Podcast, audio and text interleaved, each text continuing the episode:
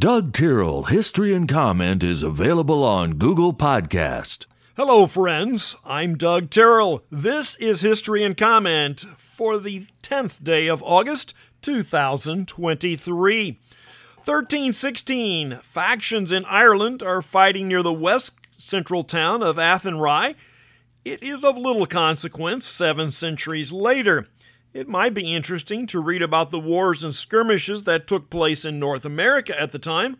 Alas, there is virtually no written history of North America from that period. Ferdinand Magellan set sail from Spain in 1519 with the intent of sailing around the world.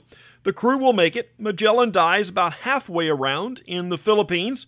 Part of his mission was to spread the Christian faith, namely Catholicism. One particular group resisted and Magellan dies in an ensuing battle. 31st President Herbert Hoover was born in 1874, a successful mining engineer who spent a number of years abroad. He was living in London for much of World War I and helped with American aid to the Europeans. This work opened the door to a cabinet level appointment and eventually the presidency. Without a political background, he was not strongly tied to either party, but settled with the Republicans.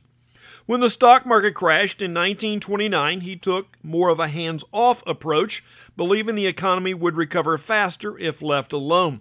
He also believed that private sources should be responsible for aid to individuals. After winning by a large margin in 1928, he was defeated by Franklin Roosevelt in 1932. Roosevelt was quite the opposite of Hoover on the subject of aid and intervention. The fact is, by election day, the worst of the Depression was over and might have recovered more quickly had Hoover remained in place. FDR gives us a socialist legacy that remains in place. I heard a quote recently from Robert F. Kennedy Jr. that he would like to continue the legacy of FDR, Truman, and his uncle. That, folks, is not a good thing. But we could talk at length that JFK's liberal reputation might not hold up to a thorough examination in today's light. Recall that Ronald Reagan was once a Democrat, quite similar to JFK. Businessman and guitar maker Leo Fender is born in 1909. Singer and sausage maker Jimmy Dean in 1928. Dean, while rather successful as a singer, did not feel he had much of a career prompting him and a brother to form the Meatpacking Company. Dean sold the company in 1984. Actor Tom Laughlin was born in 1931. Unless you are deep into 70s culture, that name will not ring a bell. He was about as independent and eccentric as a man could be. But he wrote, produced, and starred in a series of classic 70s films you may have heard of Billy Jack. Another 70s classic was the musical group Bread, who had a string of soft rock songs in the decade. Fronted by David Gates, it might be argued the other three guys were just a backup band. Either way, guitarist Jimmy Griffin was one of the others. He was born on this day in 1943. You may have heard of the early television show Candid Camera. It debuted on this day in 1948. Like many early television programs, it had a radio version, in this case called Candid Microphone. That just doesn't have the same ring. There is a groundbreaking ceremony in Massena, New York for the St. Lawrence Seaway in 1954. Of course, the water route was there, it just needed some upgrades to allow larger ships passage, opening the Great Lakes to ocean going vessels. The improvements had been debated between the two countries for nearly 10 years. Some of the resistance came from sectors that are both surprising and also predictable. Shipping interests on the Atlantic and Gulf Coast were not in favor, as the new route would divert traffic from them. And the railroads joined the resistance for the same reason. Self preservation is a very powerful thing. Operation Ranch Hand begins in 1961 as part of what will become the Vietnam War.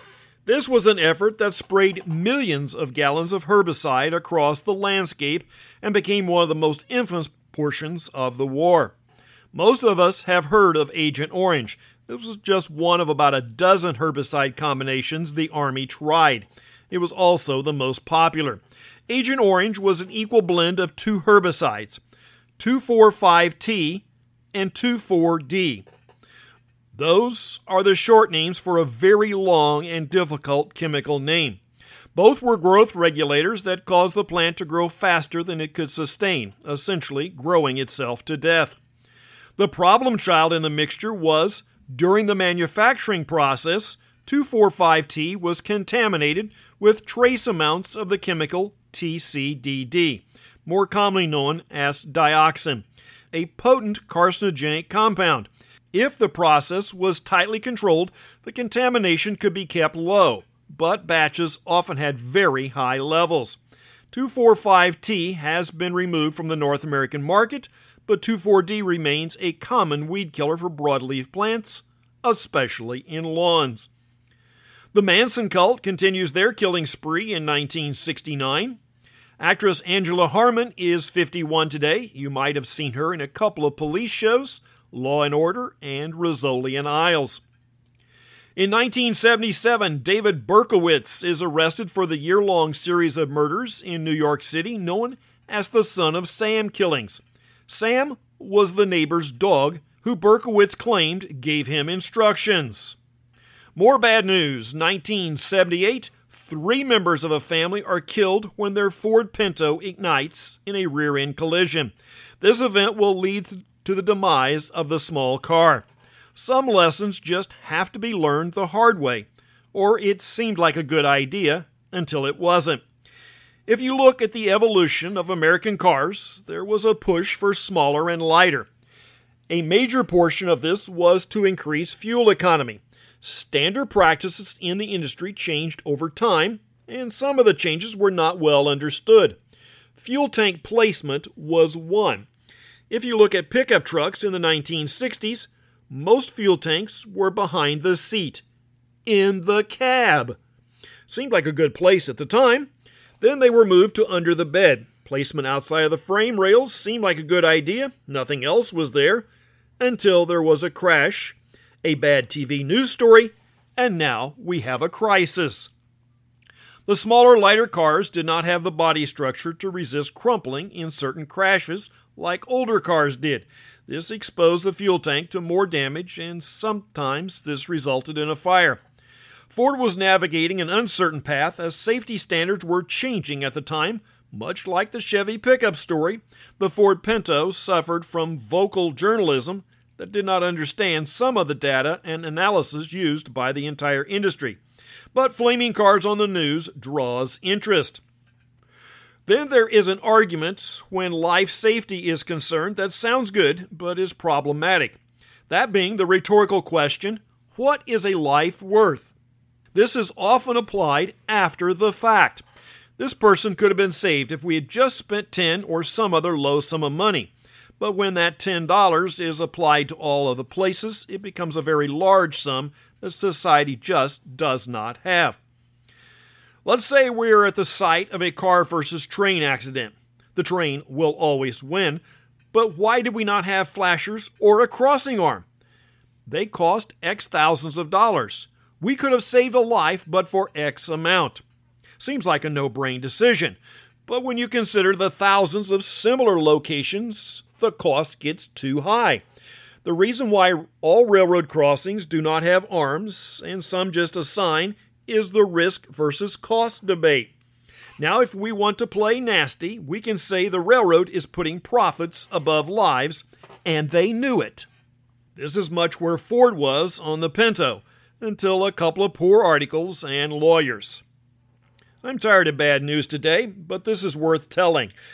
Have you heard of John Walsh? He was the creator and host for the television series America's Most Wanted in the early versions and helped create the National Center for Missing and Exploited Children.